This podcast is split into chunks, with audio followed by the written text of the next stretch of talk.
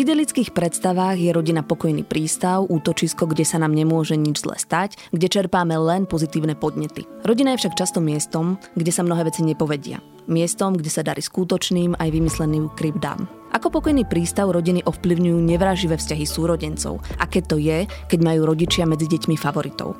Ako vznikajú neobľúbení členovia rodiny a vôbec, musia sa mať v rodine všetci radi?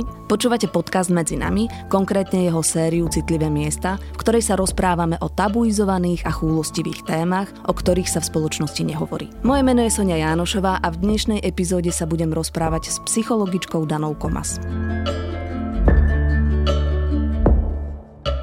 Pani Komas, v minulosti som pracovala na téme, pri ktorej som si kládla otázku, či majú matky obľúbencov.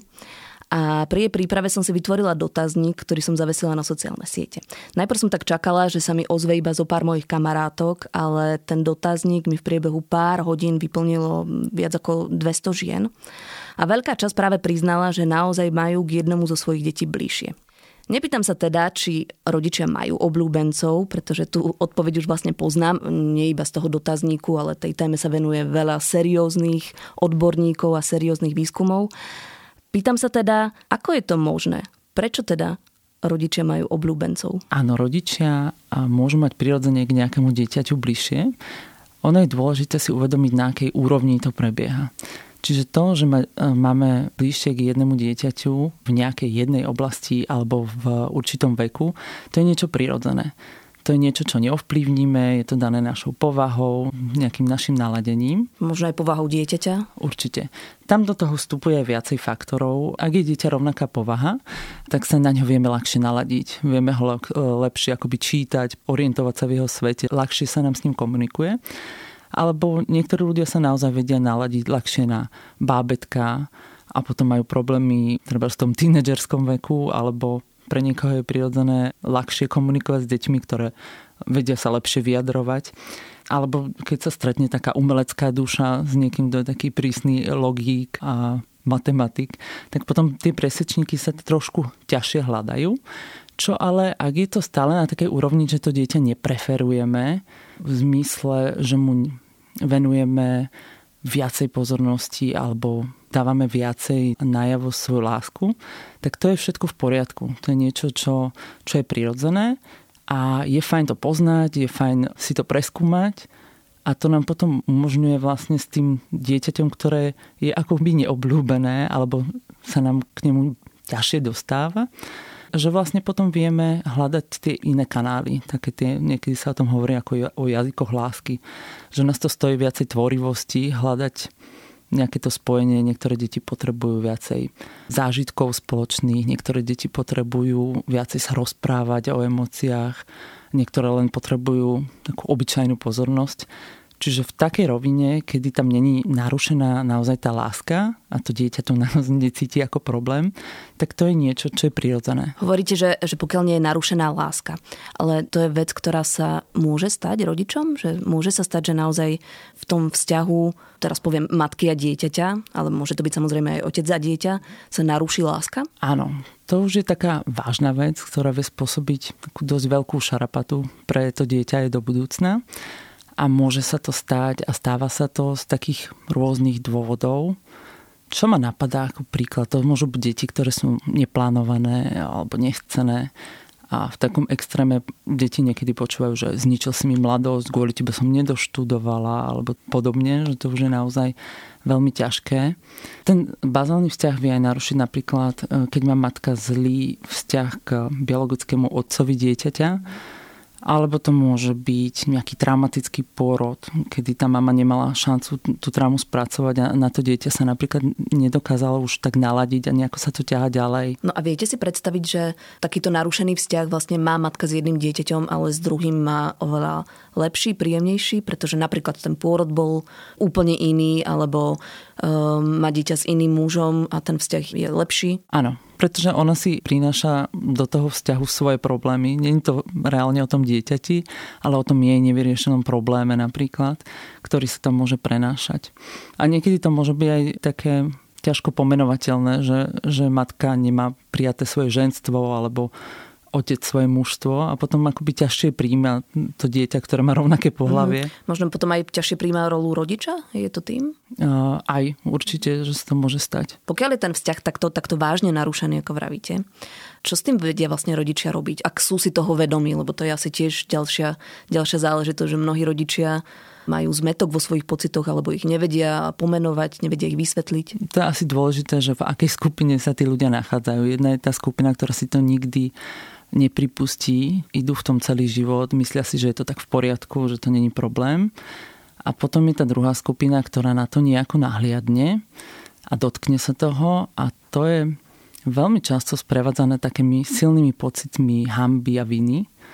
A s tým je naozaj taká akoby ťažká práca v terapii napríklad. To sú také veľmi silné pocity ale to je vlastne úžasné, lebo tam je tá nádej, že sa s tým začne niečo robiť, že, že s tým môžu niečo konečne to pohnúť iným smerom a že to má nádej, že ten vzťah bude zase nejaký lepší. Vždy sa to dá vylepšiť v každom veku. Aj keď to bolo akoby dlhodobo nefunkčné alebo nie dobré a zraňujúce, tak vždy sa to dá nejako vylepšiť. Nahrávate mi vlastne teraz e, na otázku, mali by sa vlastne rodičia hambiť za to, keď cítia, že k jednomu dieťaťu majú bližšie ako k druhému? To je niečo, čo neovplyvníme. Ten pocit príde a tým, že si povieme, že nebudeme sa hambiť, a tak neodíde Alebo dobre, tak položím otázku inak. Je to hamba mať bližšie k jednému dieťaťu ako k druhému? V zmysle na tej hladine, kedy stále ho rovnako milujeme a sme mu rovnako oddaní, tak to nie je hamba. Je to prirodzené, keď stále cítime tú rovnakú lásku. Už ste tu na tak spomínali vlastne lásku a oddanosť. Mňa stále zaujíma, že či je vlastne rozdiel medzi láskou a obľúbenosťou. To závisí od toho, čo vnímame pod slovom obľúbenosť.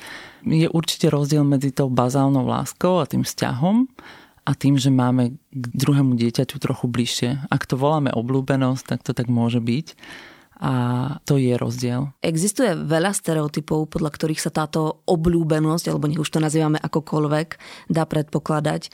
Napríklad najstarší syn, alebo potom sa vraví o Benjaminkoch rodiny. Sú to povery, sú to stereotypy, alebo to naozaj nejak tak platí, že, že niektoré deti už majú ako keby predurčené, že budú svojimi rodičmi preferovaní alebo obľúbení? Asi to závisí od každej rodiny zvlášť. No kedy si to bolo tak historicky silné, že sa čakalo na tých následníkov vlastníkov trónu a na tých chlapov, ktorí v tej chalúpe zastanú robotu. Ja si myslím, že ešte stále sú rodiny, v ktorých platí taká trošku taká mačovská ideológia, kde sa čaká na toho prvého syna. Je to postav dom, zasad strom splod syna. Mm. Že ako keby sú určite rodiny, kde to ešte tak aj funguje áno, väčšiu šancu byť obľúbencom možno majú také tie vymodlené deti, ktoré ako keby rodičia na nich dlho čakali alebo bol problém, aby vôbec dieťa mali. Že ako keby potom to dieťa vnímajú ako veľký bonus a možno sú k nemu takí ako benevolentnejší. Alebo tak všeobecne asi ľahšie si obľúbiť také deti, ktoré sú nekomplikované, ľahké na výchovu, alebo takí úspešní v niečom, športovci, umelci. Čo potom napríklad e, deti, ktoré naopak majú nejaké špeciálne potreby, že nezohráva u matiek úlohu taká tá protektívnosť, že toto moje dieťatko musím chrániť? To môže vypaliť obidvoma smermi. Jedna vec môže byť, že, že ten vzťah je ako keby ťažší, že nie je tak hlboký, že tam akoby chýba takéto základné nastavenie, alebo je tam veľa problémov okolo. Alebo na druhej strane sa to môže prešvihnúť až do takej akoby opičej lásky, tej veľkej protektivity. Čo to vlastne pre dieťa znamená potom v budúcnosti, keď je menej ľúbené alebo menej obľúbené? No to môže prinášať taký pocit menej cenosti, pocit nehodnoty a môže to spôsobiť to, že dieťa potom aj v ďalšom svojom veku s partnermi, so svojimi deťmi, s nejakými kamarátmi, kolegami, nejako podvedome vyhľadáva a vytvára také podobné vzťahy, že nie sú, nemusia byť úplne rovnocenné alebo nejaké sítiace, alebo si nájdú akoby partnera, ktorý je podobný tomu ich pôvodnému rodičovi. A to je vlastne taký vzorec, v ktorom prirodzene ľudia fungujú a keď si to nejako nepomenujú a nepracujú s tým, tak sa ako keby dostávajú do takého cyklu. Čiže naozaj platí, že si vyberáme svojich partnerov tak, ako sme to videli doma? Je tam veľký, veľký vplyv.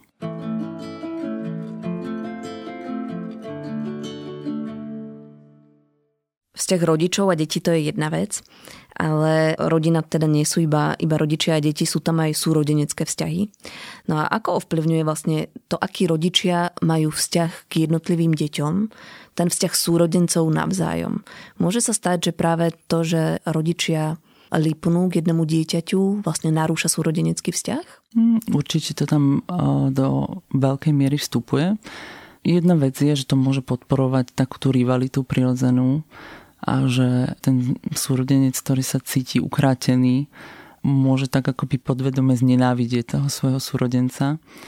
Tiež ale ani tí obľúbení, sú obľúbené dieťa, to nemá ľahké, to není pozícia, ktorá je vždy akoby výhodná pretože v dospelosti tam môžu prichádzať také veci ako pocit viny voči tomu druhému súrodencovi alebo pocit, že láska je niečo, čo si musíme zaslúžiť a teda musí podávať nejaký výkon alebo byť nejaký na to, aby bol milovaný.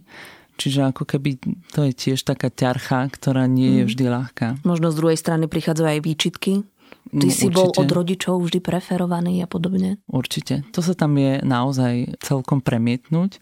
Niekedy tam ešte môže byť taká, miesto tej rivality môže v nejakom období nastať aj taký pocit ľútosti voči tomu neobľúbenému súrodencovi a taký pocit, ako že ho musí ochraňovať alebo mu mm-hmm. Že sa stane vlastne niečo. súrodenec náhradným rodičom. Dobre Áno. tomu rozumiem? Mm-hmm. No, sugestívna otázka. Musia sa mať súrodenci radi? a, nemusia. Mne je veľmi ťažko na to odpovedať, ale nemusia, lebo však láska alebo nejaký pozitívny cit je niečo, čo nevieme nariadiť alebo prikázať. Ale každopádne k tomu smerujeme a to je to, čo chceme podporovať.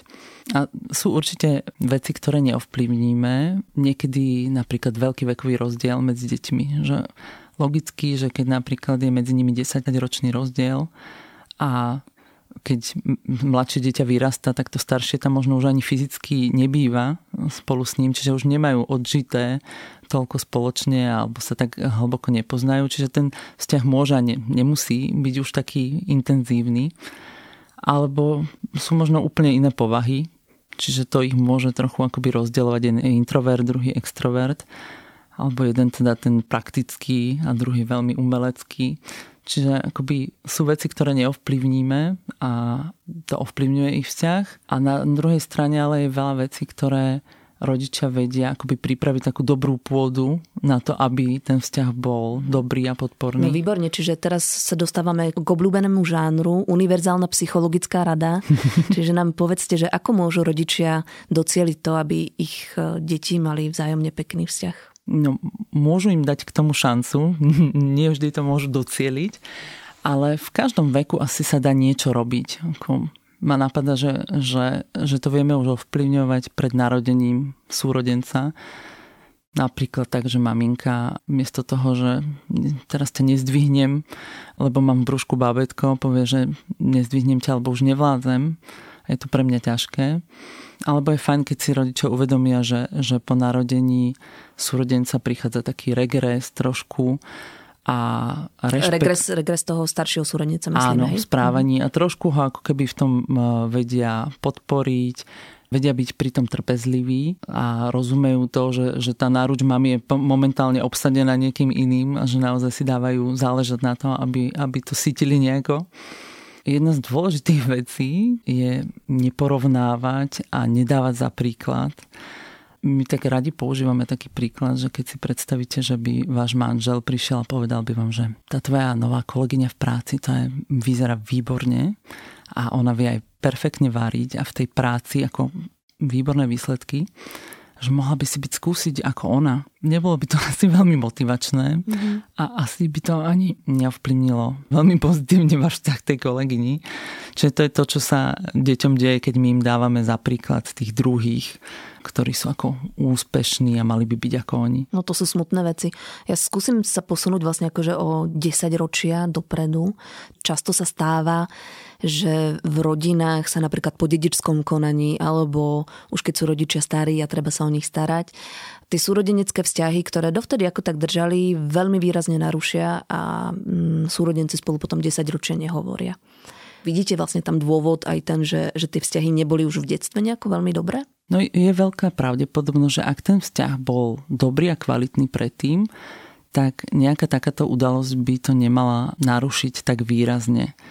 Že pravdepodobne je tam niečo, čo nebolo odkomunikované alebo mal niekto už, už dávnejší pocit krivdy a potom to ako keby vypláva na povrch znovu. Ale tam sa veľmi pravdepodobne asi opakujú scenáre, ako sa aj predtým riešili nejaké konflikty. Čiže tam, kde sa... Konflikty celkovo v rodine alebo medzi tými súrodencami? Konflikty celkovo v rodine. Tam, kde sa zvyklo niekto uraziť, plesknúť dverami, tak je väčšia šanca, že to teraz bude vyzerať naozaj tak, že sa prestanú spolu rozprávať a, a nebudú spolu komunikovať alebo tam, kde boli tzv. talianské hádky, mm-hmm. že, budú, že to pôjde skôr do takých ostrých výmen názorov, že to pôjde vlastne týmto štýlom. Veľmi často sa to akoby opakuje v nejakom novom šate to, čo sa dialo kedysi. No súrodenci ale tiež nie sú jediná rodina, s ktorou sa vieme 10 ročia nerozprávať alebo niekedy aj celý život. Je vlastne bežné, že človek sa odlúči od svojej pôvodnej rodiny? Napríklad viem si predstaviť e, dieťa, ktoré preruší kontakt s rodičmi. Nie je to úplne bežné, ale stáva sa to. Väčšinou je to v prípade, keď je na to naozaj akoby veľký dôvod a tie vzťahy boli narušené už od začiatku.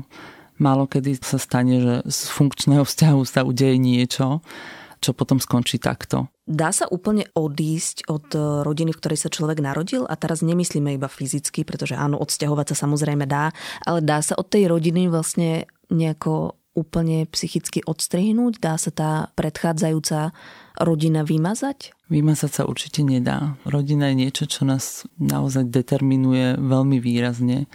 My si tie naše vzorce, tie naše zážitky nosíme v sebe a s nimi ďalej akoby narábame a pracujeme. A napríklad aj keď v rodine nie prítomný otec, ktorý tam napríklad nikdy ani nebol, dieťa ho nepozná, tak dieťa stále narába s nejakou predstavou o ňom. Môže tam mať nejaké zranenia, pocit krivdy, že, že o ňo nemá záujem alebo že ho opustil. A to je niečo, čo stále ovplyvňuje jeho fungovanie. Čiže my si tie naše zážitky, tie naše predstavy a naše vnútorné vysvetlenia o tom, prečo sa diali veci nejakým spôsobom, nosíme stále v sebe a to v nás pracuje.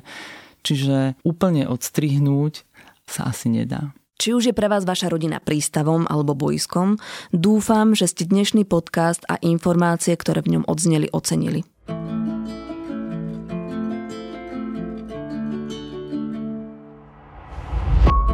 Podcast Medzi nami a jeho séria Citlivé miesta vychádza každý týždeň v útorok.